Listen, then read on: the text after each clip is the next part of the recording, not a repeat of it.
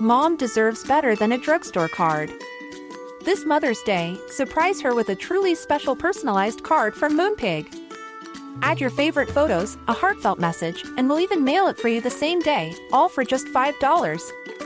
From mom to grandma, we have something to celebrate every mom in your life. Every mom deserves a Moonpig card. Get 50% off your first card at moonpig.com. Moonpig.com. Everyone knows therapy is great for solving problems, but getting therapy has its own problems too, like finding the right therapist, fitting into their schedule, and of course, the cost. Well, BetterHelp can solve those problems. It's totally online and built around your schedule. It's surprisingly affordable too. Connect with a credentialed therapist by phone, video, or online chat, all from the comfort of your home. Visit betterhelp.com to learn more and save 10% on your first month. That's BetterHelp, H E L P. Hiring for your small business? If you're not looking for professionals on LinkedIn, you're looking in the wrong place. That's like looking for your car keys in a fish tank. LinkedIn helps you hire professionals you can't find anywhere else, even those who aren't actively searching for a new job but might be open to the perfect role. In a given month, over 70% of LinkedIn users don't even visit other leading job sites. So start looking in the right place. With LinkedIn, you can hire professionals like a professional. Post your free job on linkedin.com slash people today.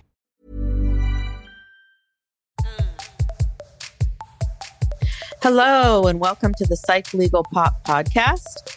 This is a podcast where we talk about popular culture through the lens of an attorney and a therapist. I'm Brooke Brigham. I'm the attorney. And I'm Tess Brigham. I'm the therapist. So today we're going to be talking about a new Netflix documentary, um, and it's called American Manhunt: The Boston Marathon Bombing. Yes, That's the right title. you are correct. You are So- correct. Yeah. So this is the 10 year anniversary of the Boston Marathon bombing. Yes. And um yeah, so you know, this was a great documentary. It, was. It was very, very good. very, very well, well done. done. And you know, I had forgotten so many things about it. Um and, And, there were was- a lot of things that I I didn't remember correctly that I I I think I thought it was shorter time. I think in my mind I thought it all happened in a 2 to 3 day span.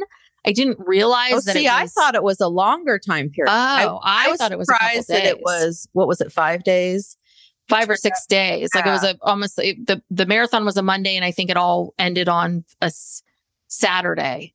Or Okay. it, late Friday into Saturday. I mean, I have it here. So I was I was also I was watching it with my daughter who's 20 Mhm. who uh doesn't have any pendant recollection of it, you know, from the time, but she now knows about it cuz she actually knows someone who was a victim Oh wow! who was um standing right next to the first bomb that went off.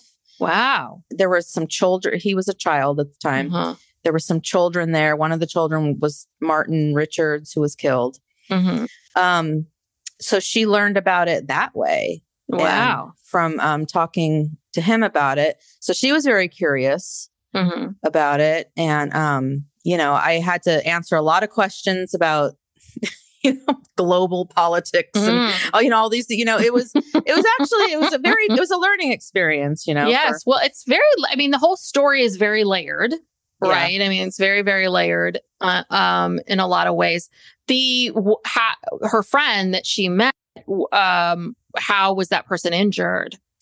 um, I mean, he had injuries. He didn't lose any, you know, limbs or anything, but he had Mhm. extensive injuries to his legs and he was um, you know hospitalized there in boston for quite a while Mhm. before um, he and his family could come back to california his his mother was running in the marathon Oh wow. actually i think both his parents were running in the marathon Wow, that's crazy. yeah so i don't know who was watching the kids but um yeah very very crazy um, Yeah. you know Well, I was excited that we were doing this and I was really excited because um I have a very uh you know, I went to Boston University and so I and the other thing about the marathon is it happens on Monday And it's also Patriots Day. And they describe this at the beginning of the uh, documentary. And so Patriots Day is this very weird holiday that's only in Massachusetts. Mhm. So everybody, nobody's in class, no one's in school. So it was a big deal. And for the college students, it was a day of, if my parents are listening, put, put your earphones on, headphone, like put your earmuffs on, because it was like a day of heavy drinking. Basically, it was like marathon Monday. You get up early. Yeah. Anybody that had an apartment along Comm Avenue, so they show you the route. So it starts off um, way out in um, sort of off in Hopkinton, and it goes through Framingham and Natick and Newton, and it ends up in Boston. It ends up on Comm Avenue down near Fenway Park, Mhm. which is one end of where BU was. Mhm. And so anybody that had an apartment along Comm Ave in that area would have a party. So we would all get up early, early for us, like nine or 10. We would get up early and we would, you know, day drink all day long, Bloody Marys into the into the day. And you would mm-hmm. go out and cheer for the runners. And it was Marathon Monday. And it was like obviously lots of fun. And it was just, it was part of the culture and it was part of the day. And it was just this thing that you did every single year. And, you know, there was like one guy every year that would like run, he would run the final mile and then he would show up with that, that, you know, blanket, that space blanket, you know, just a bunch of idiot college students, you know, thrilled. But it was this, it was this local, it was this weird local holiday, this thing that we did every year. And, um, and so it was, and the other part of it too, and we meet the superintendent of the Boston Police Department, Billy Evans, Mhm. um, and he was a runner that year um, in the marathon. And he talks about it. And he also, the other part of this too that's really important is he talks about it where it's spring. And I think the the other part of it is is that in on the East Coast, the winters are long. They Mhm. are very, very long. So the other thing is is that it's very exciting when Yeah. spring finally comes. Yeah. So it's this combination of the winter is over, spring is here, the marathon's here, and it's joyous. And we're running in Fenway, you know, so Mhm. just to set the scene of what this is Mhm. like and how special it is, Mhm. that's what it's, you know, that's what the marathon is. And that's what it represents for the people of Boston Yeah. and that whole area of New England. Yeah. So Interesting. yeah, yeah. So, and in the beginning, um, this first episode is called White Hat, Black Hat. And um, we just, we are really meeting a lot of people. We meet Kevin McWatters. He's one of the runners. We meet Karen McWatters. She was there with her friend Krystle. They were going to watch Kevin, who was her boyfriend at the time. Um, so they were at the finish line. Um, we meet a EMT driver. I didn't get her name. Um, but you know, they're sort of setting the scene of what it's like, Mhm. you know. Um, Billy Evans says, you know, I finished the marathon in three hours and 35 minutes and I was heading home. You know, I was, Wow. I was done. He was good because Brooke and I ran. Do we want to tell people about our? Oh, yeah. our- Well, our- We attempted to do a full marathon and then said ourselves, what the hell are we doing? yes. So we, And so we scaled back and we did the half marathon. And I don't remember our time. but I feel like it was in three hours and 35 minutes It for the half marathon. I think it was more like four or five hours. No, I think we did it. No, I think we did it in three and a half hours. And I think Did we? people thought that was good because I think we were still signed up for the full marathon. Yeah. people were like impressed by They're like, you look great. And it's like, well, yeah. Oh, I just uh, so whatever. Yeah. Yeah. No, it's it's no joke. So, joke. um, and then, you know, what I thought was really interesting about what they, the, what the documentary did was they didn't tell us anything. It was almost like they, they had the bombs go off without even telling us, like the bombs are Mhm. going to go off now. It was Mhm. almost like boom. And then a few minutes later, boom, you know, Mhm. almost reenacting like this is what it was like if you were there, Right. you know, what it was like for yeah. No warning. Yeah. No warning. Yeah. Just incredibly shocking. Like, what? Why is this happening? And then you, and then you just hear the silence and the screams and horror of like, what, what, what just happened here? Um, and uh, and then and then we meet Ed Davis. He's the police commissioner. And we also meet Phillip Martin, who's a reporter. And um and yeah, just we we start meeting all these people. You know, Rick DesLauriers, who's the special agent in charge. He's there to assess what's happening. He assesses things in great detail to get the best resolution. He arrived about two hours after they secured the crime scene. We meet Carmen Ortiz, that she's the U.S. attorney. Um, and they just start, you know, they have to start figuring out what's Yeah. going on. And they just what's happening. the city just became flooded with um well first let me say that by that time um in 2013 you know we had had enough experience after 9/11 and after other terrorist attacks in other countries and such i mean i think pretty much everyone knew this is terrorism Mhm. um and also because it's Boston and Patriots Day and it's very American this is an American themed kind of thing Mhm. so people knew pretty quickly this is probably and the the city was just flooded with police. Police came from all over Oh, the yeah. place, from all over um, Massachusetts. Um, they're flooded with FBI agents, you know, and then there was there was wasn't really much of a power struggle between the local, the Boston police and the um and the feds. It, pretty much the Boston police conceded, you know, control over the investigation and everything to the feds. Mhm. But what was the guy's name with the white hair, the big guy? Was that is that Ed Davis? The commissioner, the police commissioner. The police Ed commissioner. Davis? The police commissioner was the guy who ran in the marathon. The other guy, the real big, No, no, no. Billy guy. Evans was the marathon runner, the Right. kind of heavy set guy. yeah, Ed Davis. Ed Davis, right. Okay, so yeah, so Ed Davis was still kind of they would consult him and he was he still kind of wanted to be sort Mhm. of in Yeah. charge Yeah. or whatever. But yeah, it was it was amazing to me the precision that you know they they came in and immediately with the, the FBI hmm came in and immediately like secured the crime scene and started collecting evidence hmm and then, you know, they put out a plea to the public.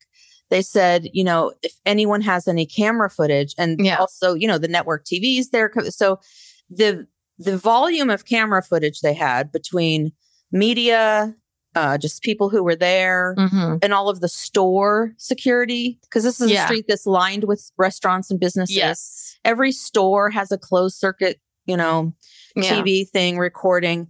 I mean, And- this is the different, right? This is the post 9 11 because everyone now, we have so many cameras everywhere and Right. with cell phones, right? right cell Yeah. phones are you know much more proliferated so they yeah so they had so much footage to go through. So you Mhm. know these fbi agents are just doing nothing for hours on end day after day but looking through all the footage that they've received and hmm um and that's ultimately how they found the bombers you know? Hmm they had foot they pieced together footage uh, showing them showing up at the marathon. They're they're obviously together. They're walking not next to each other but close enough to each other that's obviously they're together they both have the backpacks on and Mhm. um, then they, they see them just going to the points and literally dropping off the bags Yeah. just well, putting they, them on the sidewalk so they actually, I mean, but the thing is, there are no, they, they have no suspects after day one. And the thing, the other thing is they don't want to call it a terrorist attack because they don't know. They don't really know if it's a terrorist attack. They don't want to name it that. And if there's still a lot of, even after day one, there's a lot of confusion. You know, they, they're, the documentary is going back and forth between um, what the police are going on and the story of Kevin and uh, Karen. You Mhm. know, Kevin got a cramp and probably saved his life, maybe because Kevin got a cramp. He um, lost where Krystle and Karen are. Karen's in the hospital. Um, they're, you know, everyone's going through all of this um, footage. Obama Well, and- comes to town. well, that I think was later, but like, yeah, in the initial day or two, did they, um, like they locked the city down? Yes, they locked this. They locked. Yeah, they locked the city had- down. They I mean, did a I'm going in order of my notes. So I Oh, okay. they locked the city down. Um, There was a shelter in place because they hadn't apprehended any suspects. And yes, and they and, And- they they wanted to lock. They needed to lock. Yes, they locked down the crime scene that area, and they locked all of that down. And they they basically were just going through footage and footage and footage, and it really was. It just. I think it was just one guy just staring at this one photo of um this restaurant, this bar, and they caught where the some- bomb went off. it where the went off bomb went right off and they of- happened to catch just this some backpack that they saw and then they got the picture on the other side and then they got the viewpoint of that and then they were able to backtrack it and then they went back and said okay who's who's moving along and who you know what i mean it was just Yeah, they were Um, able to, yeah, like work backwards from when there's just that random backpack sitting there. They, Mhm. they work backwards and they find when the brothers first Yeah. arrived on the scene. They come around the corner, you know, they go to their where they're going to drop off their backpacks and they see them drop off their backpacks and then they immediately hightail it out there yeah out of there and you know while everyone else is um you know uh it was funny because like the bomb goes off and of course everybody looks in the direction of the bomb but the bombers don't. They have Yeah. no reaction. They just keep looking straight ahead and just keep walking. Yeah. So i don't know how i wonder how many i don't know how many people they had working on that but but that didn't take that long.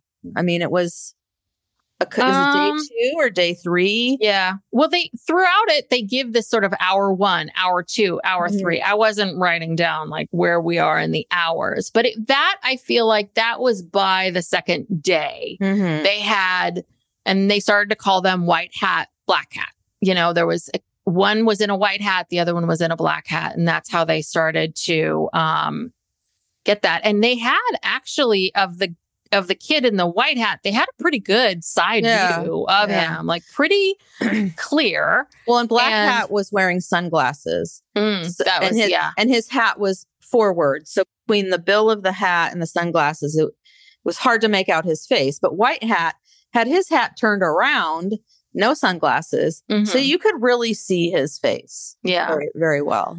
And then, you know, the the filmmakers brought in, they did a little bit of a rewind and we kind of went back to 9/11 and Mhm. you know what's been going on in the world since 9-11 and we meet some other people one guy from a mosque the um and um another college student who happens to then know who the bombers are and just talking about how the world has changed you know Mhm. what this has happened to people and and muslims and the the The sentiment and profile, racial profiling. race- yes and how we the Muslims is assumed to be terrorists. You Mhm. know, if there's a terrorist Exactly. act, it's assumed to be.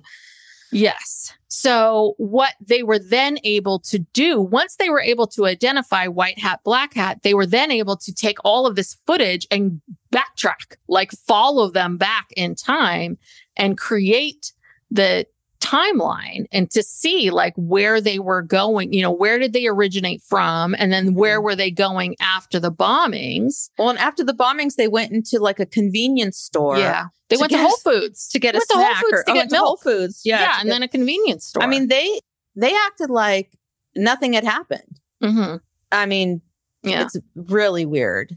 Um, But the problem that they ran into was that they didn't the number one, they didn't know who they were and they didn't know what their motivations were. mhm. And so there was a lot of fear around okay, so are you part of a or- larger organization? Is it just the two of you or are you Right. part of this bigger network? Do are the you planning more attacks? Is this just the beginning? Mhm. Is this like who are you and what's going to happen? And this is where there was a big um, debate between Yeah. the pol- police commissioner Ed Ed Davis. Ed Davis and Carmen, the prosecutor, and um, who's that? Del- what's his name? one of the guys who's Uh, in charge Rick of the investigation. DesLauriers. Yeah. You know, should we release the photos? Do we release the photo photos to the public and ask? You know, do do, Do you, know, these people? Yeah. And so the police commissioner wanted to, everybody else said no, so they didn't. At this time, they decided not to. Um, and this is then when Obama comes to town. Mhm. And um, and then we get now it's the fourth day, and they learn that one of the news outlets are going to leak the photos. Mhm. So this I feel like is a little suspicious. I was a little like, how did suddenly now this news outlet get photos? Like, did someone inside one of yeah, somebody had to have leaked. leak some- the photos? Like, hey, uh, hey, I'm going to leak these photos because I want to get this thing moving. they could have paid. They could have had. Yeah, someone could have um on the inside, you know, gotten Yeah. paid. You know, Yeah. That's what I was wondering. yeah. So they decided, okay, we got to stay ahead of the story. So we're going to release the photo. And so they hold a big press conference and uh, release the photos and say, okay, these are the Boston bombers. You know, who are they? We need to identify them. Mm-hmm. And um, yeah. And so they are, we learn. And that's the end of episode one. Yeah. Okay. So, um, yeah. So the, and I don't, I don't, I don't know why I'm obsessed with this Uh-huh. shelter, shelter in place thing, but I don't know how long that lasted. But I think at a certain point, Obama called again and, and said, you can't uh, keep a major city, you know, like on lockdown. You got to lift this. Yeah, well, that was place. all of that happened. See, the the shelter, this shel- that part of the sheltering place, that happened during that manhunt for the kid. No, it was before. It was, Mm, it was pretty early. no, Because- that was during the manhunt. I'm gonna have to look at my notes. Okay. Okay. It's not a big deal. Forget it. okay. All right. Let's move on to part two. It's really not. So episode two, this is um so now they're showing us 20 minutes after the bombings. And you know, I think they wanted to show us this because we see this is 20 minutes after the bombings, and we see White Hat, which is now oh, as the younger brother of the two, going into a um into Whole Foods and buying milk Mhm. and this is what he's doing and he leaves this is you know um and the everyone's talking about how putting their photos out is very risky because it's forcing their hand you know Mhm. you don't know what they're going to do and and next we learn about how a police officer is killed in cambridge a campus police officer in MIT. And it looks like, at first, it looks like a robbery gone wrong. And that is where Cambridge is a very, you know, Cambridge is where Harvard is, MIT. It's a very wealthy, nice place to live. There aren't a lot of murders there. And so for a campus police officer to be um, killed is very odd. And then we meet Danny Meng, who's a tech entrepreneur. And he tells us all about how he gets this new car, his Mercedes. He's super excited. He gets a text. And you know what Danny does? He pulls over to the side of the road to read so that text responsible. like a responsible person and it bites him in the ass. oh, if Danny, if Danny had just broken the law, he would be a very different situation. But he Yeah. pulls over and unbeknownst to him, um, it's the white hat, black hat. They pull oh, they pull behind him. And I guess it's must be it must be I think it's is it must be black hat that essentially gets pulls gets out of the car. he he asked him to roll down his window, like he's gonna, Mhm. and then you know he he keeps asking him to roll it down more, roll it down more. Another thing, this this guy Danny, maybe not too street smart. Yeah, well, he's a he's an immigrant from China. Came, yeah. yeah, he came here for the American dream, and he's so excited about his new Mercedes. yeah, you know, but uh, yeah. So they basically carjack him. You know, Mhm. they they uh, that both the brothers get into the car and tell him to start driving, and he's just like, you know, please don't kill me. Yeah. you can take my car. Um, and I'm not quite sure what they their intentions were for Well, him, but think I think that they wanted. I think they Well, oh, wanted so what they went? So they went to the cop because they needed another gun. Right. So and think when they and, and going back to the cop, didn't they sus- the police suspect when they found the um the campus policeman dead, didn't they suspect it was related to the bombers somehow or no? I don't They know. I got the sense. I don't think they had put that together yet. Okay. Um, no, I think that they, uh, no, I don't think they put that together. Uh, I don't know what they were thinking. I mean, I think they were just kind of like, I don't think they had much of a plan. But it was obviously, like you said, because Cambridge is, it's not a place where people get Yeah. murdered ever. Yes. And, and, and it was pretty brutal. And I, yeah, it was like there was some clue. I, I have a recollection that there was some, they were sort of clued in that maybe this had something to do with it, but I don't remember. But anyway, yeah. I think they wanted this guy Danny's car because obviously he didn't have a gun. Yeah. And Um, so they they were driving around and one was in the car with Danny and the other one was in the other car like following along. So I don't know what the plan was there. And Danny was pretty smart. He basically told them like he asked them like are you going to kill me? They said no, I'm going to just take you somewhere and drop you off, but Danny was like I don't know if I'm going to through this. And then Danny was smart enough to say, "Well, I only have a quarter tank of gas, so we should stop at the gas station." And they find a gas station and then the other guy puts his gun down and Danny sees his moment and is like, "Ah, this is now or never. And he Mhm. runs out of the car, runs across the street. You see the videotape of Danny getting across and being like, these people are going to kill me. Yeah, you know, running for his life. Yeah. running for his life. So we finally, um, you know, we finally have, uh, so he's out of the car and, um, He runs into the gas station, uh, you know, Yeah. store where, Yes. where you pay for your gas, And- and tells the guy, you know, the guy in there to Mhm. call the And we- and he and we hear the 911 call. And because this was a car and Danny was super excited about it, he said, I have a tracking system in my car because these guys immediately take off. and he'd I- memorized the number. Yes, he had. Thank God for Danny. Like. Danny was so responsible. I know. Side texting, no texting and driving, and memorized his tracking Yeah. system. And then we meet um, two guys that I respected at first and then thought, who are these people?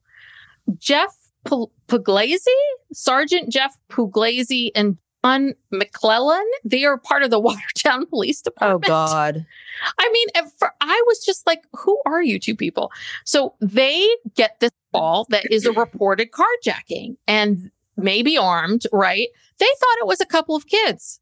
Yeah. So they get this call that there's this Mercedes. This is about Friday night. There's gunfire in the streets.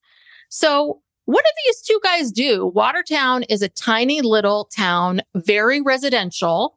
They fu- they see the Mercedes going down the street, and um, I don't know who started shooting first, but these two people, these these these police officers in the middle of this very residential street full of families uh-huh. start there's a gun there is a violent shootout Right. with the two brothers And and also, and mind and you, they these don't people- even they don't even know yeah that these are the bombing suspects. That's the thing. Uh, uh, These these Watertown police people. This this was so infuriating to me. They they think this is just a run of the mill carjacking. Yeah. Okay, it'd be uh, one thing if they were like, "Hey, the Boston bombers are in this car," you know. Go, no, over a over a simple carjacking, they risked so many people's lives Mhm. because they spot the car and then I don't know who started firing first, if it was the brothers or the police. I think that I'm sure. I, listen, I'm sure the brothers started firing, and I think that he got. I'm sure the brothers started firing first, but just the wild firing. oh, and- just and then- random firing of I think that one of the brothers was like throwing pipe bombs. Yes. it was just like the response was just Yeah. like Jesus It- Christ. it did not. It was out of control. It didn't match. You know, like a war. It became a war zone. Yeah. Everybody along the street was Right. just like, "What is going people on?" are calling nine one one left and right, and they're like, "Yeah, yeah, we're aware of it. We're aware of it." And they have this huge, huge shootout, and and then the brothers get away, and then the next No, no, no. The brothers don't. No, no, no. So, so one of the guys cuts around. he cuts around. He fi- one of them smartens up. So he's like, I flanked him and I went around the side, and he he he goes around and he starts shooting at the older brother and and and like literally starts shooting at him and he shoots him eight times and somehow doesn't get him down and then the brother's gun gets jammed and they are trying to take the bro- the older brother down. They're trying to Mhm. take him down. And And this so- guy's been shot multiple, multiple, Multiple times, times. and he's Multiple still times. walking. He's still I mean, walking He's, walking very strangely, but he is walking. and he's approaching them. This is the Yeah. part I don't understand. So the, so you know there's two guys. So you have one guy approaching you. So both of them kind of like lunge. They're trying to put the cuffs on this one guy. So they're not paying attention to the second guy at all. They're they're trying to put the gu- and he's like throwing his gun at him. They're Mhm. trying to do that. They're not paying attention to the second guy. So in the midst of all of this, the second guy, the white hat, gets into the Mercedes, drives Mhm. over and and the two cops get out of the way. He drives over his brother and rips him drags open, him, drags Yeah. him, rips him apart and goes and gets and gets away. Yeah, I mean, these police officers, you're just like, what the what? And apparently they I don't I don't know if I wrote down how many how many I mean, they show you all of the bullet holes. yeah. The next Of- day, They the almost killed the child. Yeah, in the daylight, they go and they show just probably a fraction of what there really was. Bullets pierced through the walls of these homes. and Mhm. it's a goddamn miracle that nobody was killed in this shootout and you know bullets yeah a bullet almost killed a baby it came within inches of killing this baby i mean it was so irresponsible and that one guy like the real fair skinned guy i don't know his name but he he's just laughing about it yeah, that was John. Yeah. he's just cackling about it like he he's smiling and laughing like that he's like man you know that was probably the most fun he's ever had as a police officer you know he's normally nothing happens in watertown and then like, yeah. all of a sudden s- something happens and they lose their minds But the whole thing was so crazy. It's just like, but there's two of you. You just had this shootout. You know, there's two guys. Like, Mm-hmm. you don't have some protocol for like, okay, this guy, I know he's a bit of a monster and you got to get the cuffs on him, but you've got a second person over here. Right. Doesn't one of you watch him or put a gun on him or something? Like, there's no protocol for this. Oh, this is crazy. it was it was really It was- mess insane. now by this at this point they still don't know these guys no, identity they don't right because because so they finally they get the other guy who's a mangled mess, black Yeah. hat. they get they- his fingerprints They get his fingerprints and they find that he is is it Tamber Tam tamerlan Tamerlan Chinars Tsarnaev. Tsarnaev and he's a Chechen national. He lives in Cambridge and he'd been living here for many years. And it turned out that the FBI knew this guy because he was looked at in the past. He was what they call a guardian lead, lowest level, which means that he is an un, he was, they had an uncorroborated single source information lead that came in, which means mm-hmm. something, some sort of lead came in. I guess he said jihad on a phone call once. Yeah. They, you know, they brought him in, they asked him some questions. He didn't tick any boxes. So they said bye. And that was it. And then they let him go. Something that I'm sure was not allowed prior to 9 11. And obviously they fingerprinted What do you mean him. not allowed prior? Well, like prior to- bringing him in? yeah. Oh, And fingerprinting him. oh, oh, you know, oh. you know what I mean? Like, because I, I highly doubt that prior to 9 11, you could have done that. You can't do that with a regular person, you know, unless Mhm. you suspect them of terrorism. You you can't do that. You have to, you know, you have to arrest them first. But anyway, Yeah. And then we meet David Filipov. Filipov. He's a Boston Globe reporter and one of my favorite people in this. oh, I love him. and he talks about Chechnya in the 19 late 1990s. The, you know, they were a persecuted country. Russia was trying to like infiltrate them. And so well, they were they were a Russian republic, and yeah, a lot of the Russian republics, you know, tried to break away, and um, yeah, Chechnya it has a long, long, long history, not just you know with Putin, but even long history of trying to break free from of Russia. Russia and the Soviet Mhm. Union. Yeah, And so um, the U.S. would give uh, Chechenians um, refugee status. Mhm. And so Tamerlane's family came to the US and they came to Boston. And Tamerlane was a bo- he came here as a teen and he was a boxer. And we meet John Allen, who was Tamerlane's trainer, and he said that um, Tamerlane was a very talented boxer, you know, that his father was his trainer before. His dad was very intense, and that he was, um, you know, he was going for the Olympics, that he was really, really talented. Um, that, uh, but they later found out that he couldn't go to the Olympics because he wasn't a US citizen. And this, I think, was sort of the beginning of maybe Tamerlan's disillusionment. He felt like it was rigged because I'm a Muslim. Um, and uh, he was starting to use that as an excuse that everyone was against Muslims and justify where his life was going. Well, it's kind of true. I, I, also wondered if the uh, Olympic thing, again, I wonder if prior to 9 11, that was the rule. Hmm, that's a good You know, question. I don't know. Because we're such a nation of immigrants. I find it Mhm. hard to believe that, you know, no um, Yeah, no, no uh, non-US bo- uh, US born person has ever represented the United States in the Olympics. That's a darn good question. I even think about that. Yeah, I'll have to look that up later. But but yeah, Hmm. and you know, he it was life was difficult. You know, they talked about how, you know, they thought that America was, you know, they're gonna get the American dream and hmm you know, and they got to America and things, you know, they're this family of I don't know, there was like four kids and Yeah, they mom kept and dad living in a little apartment. Yeah, but they kept alluding to it. They never sort of. I mean, I know that we don't know a lot because no one was really in the family talking, but they kept talking about like the American dream, the American dream, the American dream, and then we never really heard much like about like specifically what was it? Was it the fact that you were in this tiny apartment that he wasn't able to?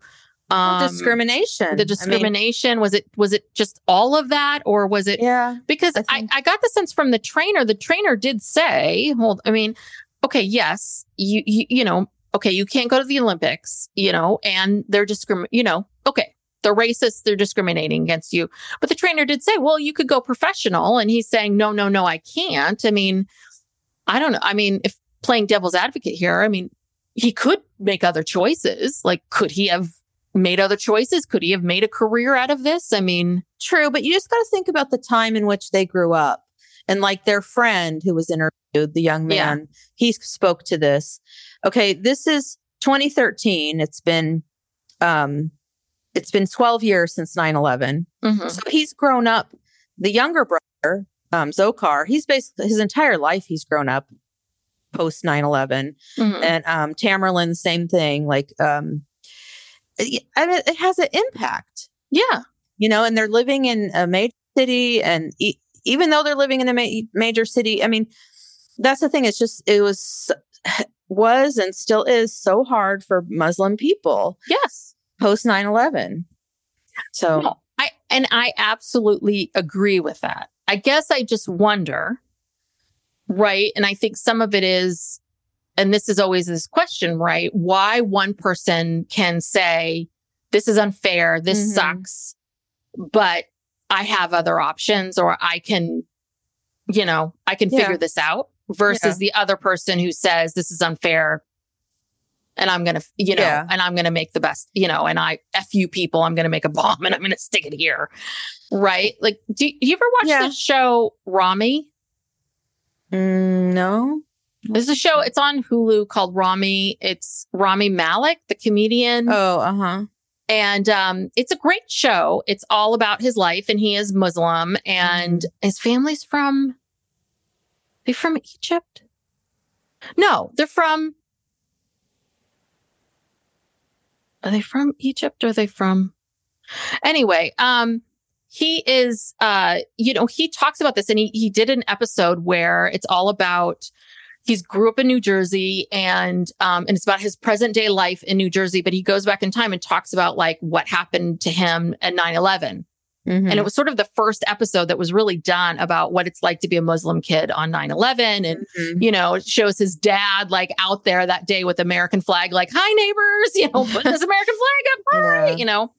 And and you know, I, I'm sure it, w- you know, it's un, unbelievably difficult and the racism. And it is one of these things that is still acceptable in the world that we live in today to be racist against Muslims. Um, and the show, I think it's a great show. Anybody out there, I highly I recommend to it. It's a great out. show. And it's and it's great because what I think is so interesting about it, and I think this is also what I think we learn later what Tamerlane's going through is um how hard it is for young men and women to be a Muslim because there's the rules are really strict. Mhm. You know, you can't have sex before marriage, no drinking, no al, you know, no um drugs. Mhm. You know, it's a lot. And and then there's such this, you know, no masturbation. So like every, you know, it's like Ramy's like he's he's like uh jerking off and like feeling guilty and then like you know what I mean? It's just it's such it's such angst and anxiety. Well, that And I- sounds like a lot of other religions too. But yes, it, it is. It is. But it does. It just But- feels but, so yeah. overwhelming. But it is. Yeah. It's that same kind of like, who am I? And, yeah, you know, what does it mean to be a Muslim? And what does it mean to be connected to my culture? But what does it also mean to be an American and to want to be part of this? And anyway, it's a great yeah. Well, and the younger brothers are he was more well adjusted. Yes. Yes. um, initially growing up, and their friend talks about this. You know, he was popular. He play. He was he, he did wrestling or something. yeah. He I was mean, a wrestler. Yeah, he was much much more assimilated into the American Mhm. lifestyle. Um, but it seemed like he at the end there he kind of got corrupted by his brother. You know, um, Well, and I also think so. What I think is really interesting is I think both of them had a moment in time where both of them sort of like had a um a a big kind of identity crisis. Who am I? What is my life all about? Moment mhm. and they both instead of making instead of choosing the instead of like finding whatever that inner strength is or having someone in their corner to pull them up they made a different choice yeah, and i think for the older brother he could not see it or wouldn't Mhm. see it and i think for the younger brother i think if there was someone else there besides the older brother i think he would have made a different choice Because and i they're- think that was the problem yeah. Their parents went back to Chechnya. yeah. So I think if for the younger brother, I think if the older brother wasn't around, I think the younger Yeah. brother would have made a totally different choice. I think the older brother, I think was determined, like, n- because I think the trainer and some of the other people in his life, maybe that guy from the mosque, maybe someone else, I think they were trying to talk to him. They were Mhm. trying to get him to see, but because I got the sense from that trainer, maybe I don't know. I got the sense from the trainer, the trainer was trying to tell him, like, yes, this sucks about the Olympics. I Mhm. get it. but don't give up. I get it. Yeah, but don't give up. There's other options, you know, there's other things. yeah. So anyway, Anyway, so um, but then we learn this story about two years before the Boston bombing on 9-11 11 mhm. um, in Waltham, Mass. There are three dead bodies. This case is still open. Mhm. Um, and 25 year old Brendan Mess is found dead. Um, and this is the best friend of Tamberlin. And um, the trainer, John, um, says he sees Tamberlin the next day and he goes, Wow, you know, this is your best friend. I'm so sorry. And he said that Tamberlin was really dismissive. And he says, You know, if you sell drugs and do bad things, this is what happens. Mhm. Um, and then he disappears for a while and he comes back and he's very, very different. So this is then Tamerlan goes to Dagestan that summer, the summer of 2012. And um, this is when the FBI gets that memo about him seeing jihad on the phone and the Guardian screening. And um, and then uh, then this is around the time that they they then learn about that the white hat is the younger brother. Mhm. And then how do you pr- pronounce the younger brothers? Dzhokhar. Dzhokhar, because the D is silent. Dzhokhar. Yeah. Got it. Okay. So yeah, so Dzhokhar's the younger brother, the white hat. Tamerlan is the older brother, black hat. And then that ends the second episode. So it's like now they're searching for Dzhokhar. Like, where is Dzhokhar? Yeah. Because he's out and he's missing. And I think at this point, they're trying to operate on the older brother. I don't know if he was pronounced dead or not. I don't know how he could still be alive after being shot that many times and being run over. Yeah. So after Dzhokhar takes off in the car, then where does he? I guess. uh, okay. Well, they then Just find they find Okay. they find him later. They find him later on, but right. episode I'm just trying to figure out what if he must have like abandoned the car close by Yeah. and then went back to the neighborhood. Okay, go Yeah. on. Just so trying to remember. episode three starts with the Soviet Union in 1944. So we get a little bit of history. So back in 1944, Stalin decided that the Chechen nation was going to help uh, Nazi Germany. So he put them in cattle cars and sent them to this remote region of Central Asia. And, uh, you know, half of them died on the way there. And I guess apparently what happened, they all went, they, they, he, Stalin just shipped them all out there and said, kind of, you know, fight for me and then ditched them there and said, make, make a life. I, I'm a little, and figure it out. Yeah, well, it was, and I mean, they treated these, they've been treating these people horribly for, you know, centuries because they're Muslim in an area that's, you know, um, you know, obviously dominated by the Soviet Union and which is not Muslim. So they've, they've, it's the, they've just been oppressed. You know, Mhm. they've just, the peop, those people have just been treated horribly for very long time. And I don't know what happened to them. Yeah. they- but they're very resilient yes, you they know, are. they have time and time again, you know, rebuilt their lives, tried to, you know, maintain uh, their culture and their people together. I mean, they're incredibly resilient. And um, what was it? Their grandfather was the one who, Yeah, I believe so. It was their grandfather who then was a scrap metal. He was looking for scrap metal, didn't realize Yeah. what he picked up, and he died. Mhm. Their father remained, and then he and his wife were able to get asylum. They came here. And again, back to looking for the American dream. And then the, you know, came to Boston, tiny apartment. And then we get into, um, uh, yeah, th- then there's like all these reports, reports of a pipe bomb on the T. Um, and this is when they shut down. They, sh- so they're now looking for, um, they know who they're, yeah, they know, yeah, they know that- who they're looking for. They know he's got to be around Yeah. here. They know, and they and and um, so they decide, okay, we've got to shut down. We've got to shut down Watertown. We got to just shut it down. Mhm. And they also don't want him leaving the city, obviously. So they were like, we got to shut everything down. And um, and they've also got they've got officers from all over, and a lot of them we're not asked to be there. to be there. Yes, many, many, many of them coming Yes. from New Hampshire, other states, not asked to be there at all. yeah, that there. was that was amazing. Just yeah, Yeah. all just the descent. I mean, there were thousands, tens Yes. of thousands Yes. of of all different types of law enforcement just roaming the streets. Yes. Yeah. Nobody no, asked them to be there. There's no control, no direction. Who I, don't know who's in charge. Yeah. It Yeah. it was It was unreal. So, um, and then they find they look find the brother's apartment in Cambridge. They find a bunch of bomb making paraphernalia. Um, Tamerlan is married to this woman, Catherine Russell, the most white name. I known a man. know. So she is a practicing Muslim. She is not cooperative. She does not Mhm. get charged, but basically, she has no remorse or sympathy. She's not going to help the US government at all. So that's that. Um, and, you know, they, I guess, they release the name of the bombers. Um, and to the parents, I guess they find the parents back in Dagestan Mhm. um, you know, we start to meet some of the people that knew the boys and especially the younger one. I think Mhm. everyone's so shocked because he was such a charismatic kid. And so we learn a little bit more about Dzhokhar and um, the parents. I guess the parents, while they were here, they eventually got divorced.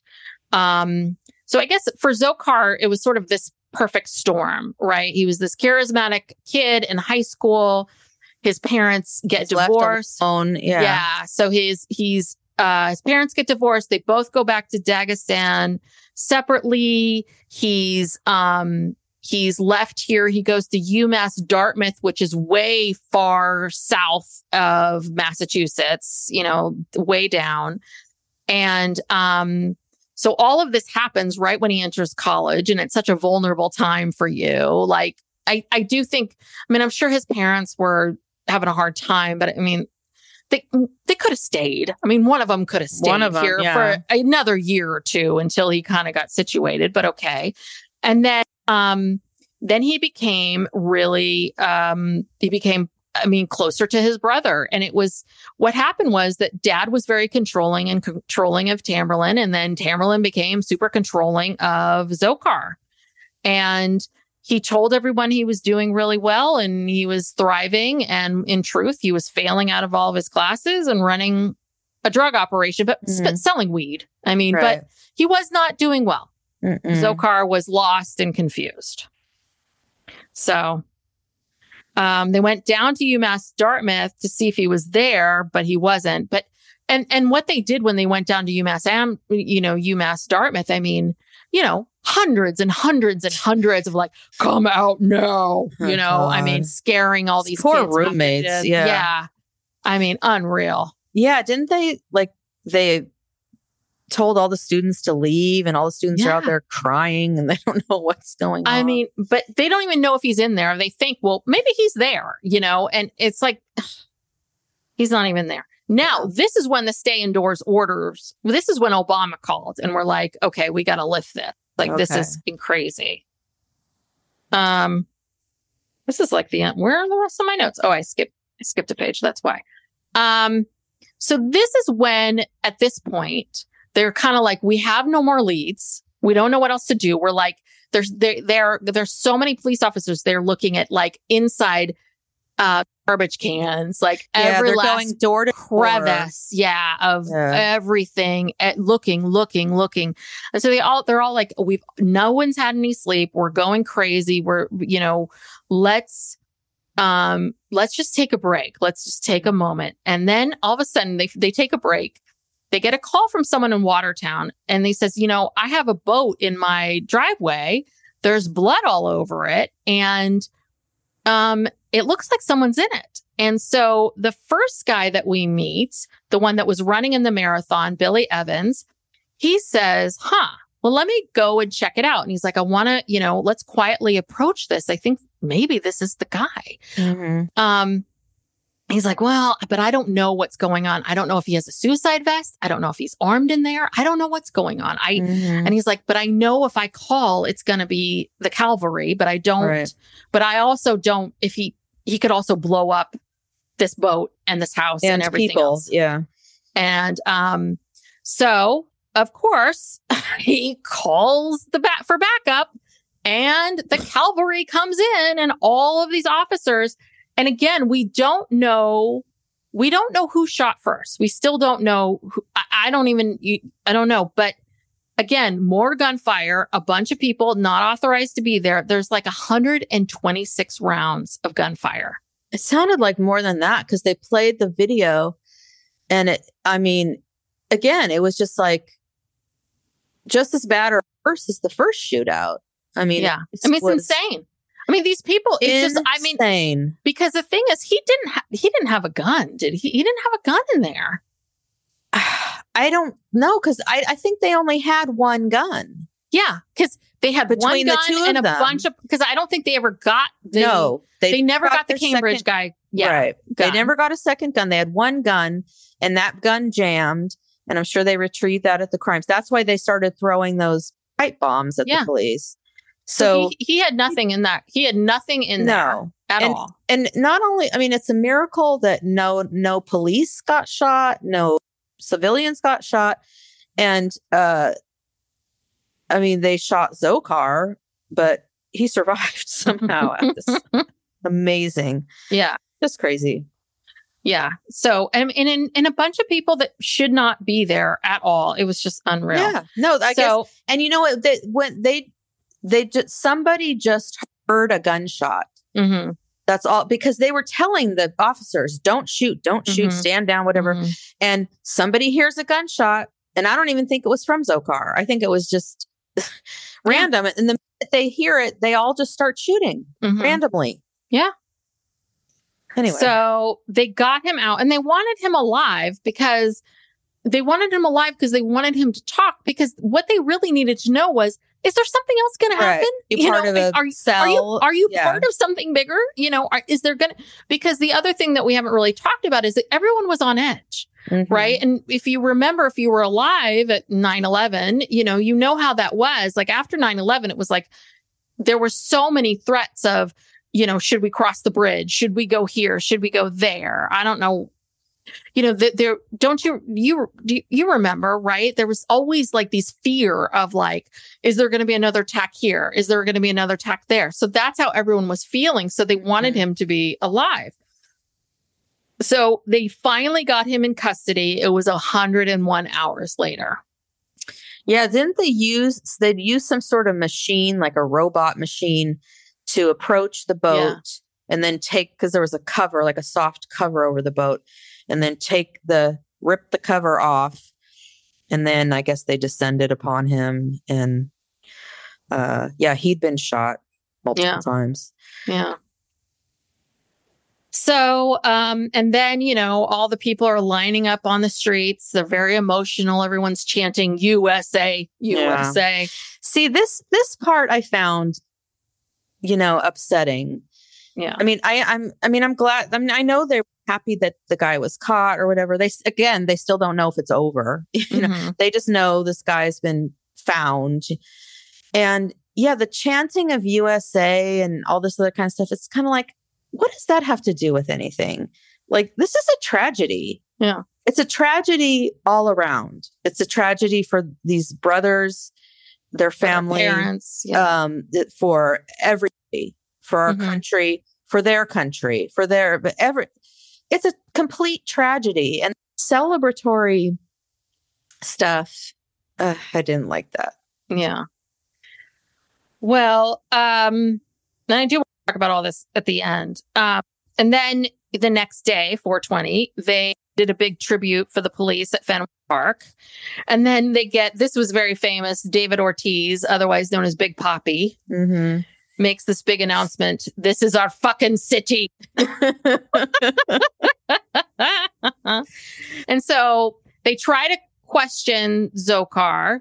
And um well after he got out of surgery yeah, after he got out of surgery, they tried to. And then I guess so apparently you can question someone without a lawyer for how long? well Without- this again this is a post 9-11 um you know patriot act uh change to the law Mhm. where if you're sus- suspected of terrorism, yeah, they can they can question you even if you ask for a lawyer. Uh, they can continue to question you, and that's what they did. And he was writing; he couldn't speak, I guess, yeah. so he was writing notes, and he was like, "Lawyer?" Question mark. Yeah. saying, "I know my rights." Um, Mhm. You know, basically Yeah. telling them to fuck off. yeah. Not going to answer any questions. Yeah. And then this was the best where they go to his where they start like going through his stuff. And they found this um I don't know if this was the uh reporter that found this like that he had this magazine. I think it was Tamberlin that had this magazine, Inspire magazine, which is like the official magazine of Al Qaeda, Mhm. where you can learn like one of the articles was how to make a bomb in the kitchen of your mom. I was like, I was dying. I was like, just thinking about like what are the what are the articles in Inspire magazine? Like the top the top looks to overthrow your government. You know, like yeah. yeah, like the best, the best backpacks for, you know, bombs, you know, like cute day Mhm. looks for bomb making. Well, yeah, and that was one of the things that Ed Davis said he he didn't he didn't buy the fact that, that was floating around everyone saying that these guys made these homemade bombs and Mm, he didn't really buy it because he said in order for the bombs to go off, you know, remotely, to detonate remotely, and both of them went off perfectly, that's not easy to do, mm. you know. And Mhm. he he seemed to think that they had uh, some kind of help or something, or Yeah. So, I mean, yeah, that's themselves. That seems to be this thing of like, were they lone wolf extremists? I mean, mm-hmm. we still mm-hmm. don't know, right? Were they lone wolf extremists? Or are they part of something? And then there's this weird story of like two weeks later in Orlando, we meet this guy who was interviewed by the FBI, um, who is a friend of Tamberlin's who confessed to killing with Tamberlin those three men mm-hmm. way back in Waltham. And um, they, you know, he said the two killed them and Brendan murdered them after he found out that there would be no Olympics. And he did it because he said, you know, his friend is, you know, he's Jewish friend and he had the American dream and he was rich and he didn't have to work. Um, and, you know, uh, and so that's, that's what happened. And, um, the reporter the from the Boston Globe did some research and he went to Dagestan. He wanted to know like what was going on with Tamerlan, like what was happening. Mm-hmm. So he went and he met with friends. He tried to figure out is there a tr- connection between Tamerlan and actual militants? And you know, he went he was trying to figure out and there was no connection, like no friends, no family, there was no one that he met that um you know, and what he really said was they weren't you know, they weren't born bombers. There, there was right. nothing there that they, you know, um, yeah. And this reporter, yeah, this reporter had a real personal reason for, you know, he, I think wanting to understand the motivation of these brothers because his father was in one of the planes that hit the Twin Towers on 9 11. Mm-hmm. And I yeah. thought that was, um, you know, I mean, he just, I think he just wanted answers, like yeah. answers he would have wanted, you know, yeah. about who Why? killed who killed yeah. his father. Yeah. Um, yeah, and then very sad. Just all of this thinking about it anyway. Um, and then on March 4th, 2015, I mean, you know, we obviously know he did it. It wasn't a case of guilty or innocent. It was a case of will he get the death penalty or will he spend the rest of his life in prison?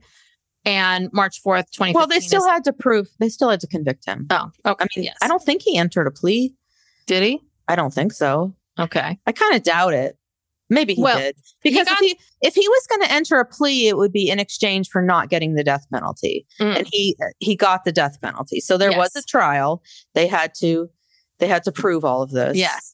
And his defense was that he was highly influenced by his brother mm-hmm. and controlled by his brother and what they what they really used was all of those videotapes of him like getting milk yeah. you know that he very much like it wasn't his brother forcing him to put that backpack down next to those kids that he mm-hmm. you know consciously did that himself and then um, one thing we mentioned earlier is when we meet karen you know, we don't see it at first, but when we zoom out on Karen, we see that she lost her leg mm-hmm. in the mm-hmm. bombing and that her best friend Krystle died mm-hmm. and um, that she, you know, that she testified and there was an impact statement. And, you know, we see a lot of the other people who lost limbs and the parents and the kids and everyone that was affected. And I mean, I'm with you at the end of this. That's how I felt too. And anytime I watch these documentaries, I always feel horrible because I think I, I always think about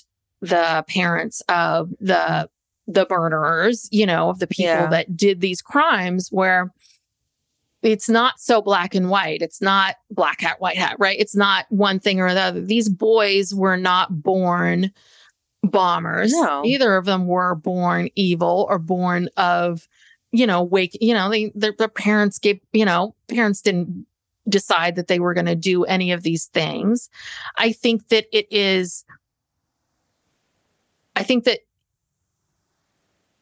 and I think this is one thing about life that I think is so hard for us to wrap our heads around, which is why do some people, why are some people able to cope with certain situations and why are some people aren't? Mm-hmm. You know, and everybody is dealt a certain hand in life and it's not fair. There's, it's never going to be fair.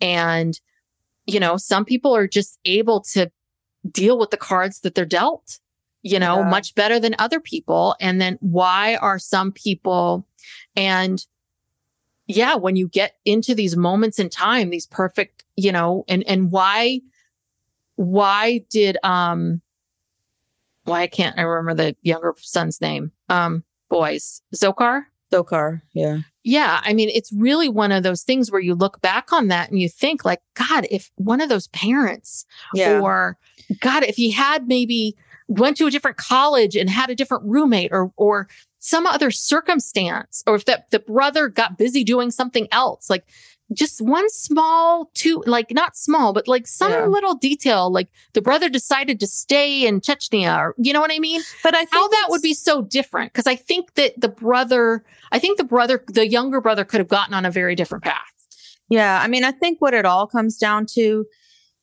So you know, our brains are all different. You know, we're, we're- people are not born bad, but we're born with different brains. I think, and then then you pile on top of trauma, Mhm. and this is all. Uh, it's it's it's just a buildup of trauma, and I know from like talking to lawyers I know who do death penalty cases. You know, when they do a report, um, it's called a mitigation report to Mhm. you know inform the court of you know why this person shouldn't be sentenced to death, and it's all full of every single tragedy and bad thing that happened to them, every injury they ever had. And what comes out is, you know, so many people have, you know, injuries, brain injuries, brain damage. It could come from like all different kinds of forms of, abu- of abuse, malnourishment. I mean, Mhm. these are refugees. We just being a refugee yeah is, is a huge trauma. We don't Mhm. know what they went through in Chechnya or Mhm. and and trauma and that kind of stuff is passed down through the Mhm. generations. And so these two brothers are at the end of uh, you know hundreds of years of trauma. You know, just all kind of settles in these in these yeah boys and then everything that happened to them they come here you know uh in the wake of 9-11 whatever And just in an if you really sit down and think about their lives and everything it's in an unimaginable amount of trauma Mhm.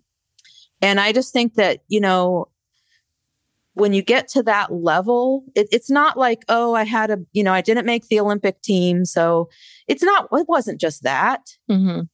think about everything that he and his family and his ancestors had been through before he found out he couldn't go to the Olympics. That just gave him something to hang his hat on, Mhm. You know? And that's why I think it's just so sad. And I realized the city of Boston was traumatized, all these victims traumatized.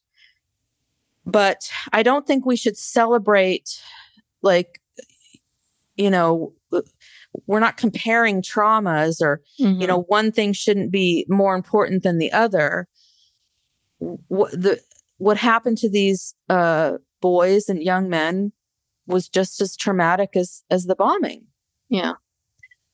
What I think is interesting is both, you know, Kevin and Karen, what's their last name again? McWatters. They had said that he didn't, you know, Dzhokhar didn't have any remorse, that he looked cocky, he would stare straight at you. Mhm. And, and I don't know. I, I thought that was so interesting because I, in my mind, I still, I have a hard time believing that this, and, and maybe I'm a fool. Maybe, you know, listen, I believed Casey Anthony. So maybe I'm a fool, me too but I, in my heart, I just feel like I think that's what he needs to do to kind of survive. yeah I feel like he has Sure. to pretend. I think he kind of has to pretend like,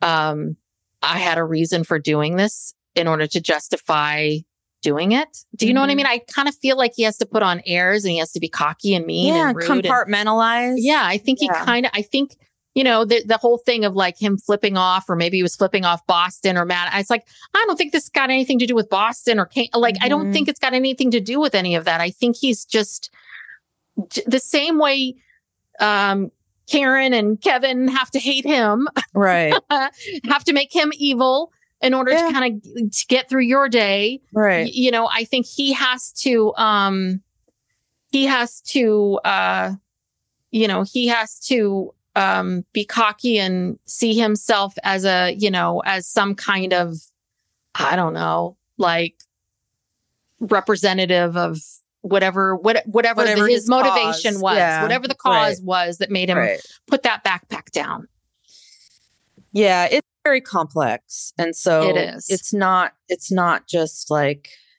you know, yeah, it's very complex. It's not so simple. So, you know, Oh just- God. yeah, all boy, around. ugh. I know, all around just a, Yes. a tragedy, but an excellent documentary. Yes, it was. Highly recommend. Excellent. Excellent. And yeah. very well done and um yeah it'll take you back to all that and th- with some you know perspective and so yeah Dzhokhar is still on death row Yeah. And where is he being held? Like some super max yeah prison? some And does he federal get to- prison And somewhere I, I would assume, right? He's probably spending like 23 hours a day Oh, in yeah, like I'm some sure he's in solitary He probably has like no friends and no nothing. I mean, it's just a Yeah. really sad. And I mean, I know people are probably thinking like, why do you feel bad for him? But it's like a real crap existence. I mean, it's just real. I mean, it's just, and then he's just going to die. Like this is, it, it's just, it just all sucks. It just all, sucks. yeah no the just whole all sucks. the whole thing is you know, it's a tragedy yeah. anyway on that note Well, on that note, why don't you follow us on Instagram? yes yes if you uh if you You know, want something to, a uh, little bit lighter. Yeah. Please follow us on Instagram at uh, Psych Legal Pop. And on TikTok, we are Psych Legal Yes. Pop Podcast. And um, also, if you enjoy our podcast, if you could uh, leave us a star rating and review on um, Apple Podcasts, that would be great. We'd appreciate that. And subscribe. Oh, yes. Forgot. Most important thing. Just subscribe. Hit the subscribe button so that the episodes will automatically be downloaded. Yes. And tell a have- friend. You won't have to think about it. Tell your friends. Um, if you have any ideas for documentaries or um, things you want us to cover, let us know. We did, someone had sent Yes. us a message about the Teal Swan Yes, yes, yes. documentary. Which, yes. I don't should do really- that. Yeah, I, I remember when that came out. I, It's um, on Hulu. We Okay. should do that. so yeah, we'll we will do that since um we're now looking for content for our Thursday show. Now was blind is over. So looking forward to that and yeah, give us some more ideas. Okay. Okay. Thanks everyone. Thank you. Bye. Bye.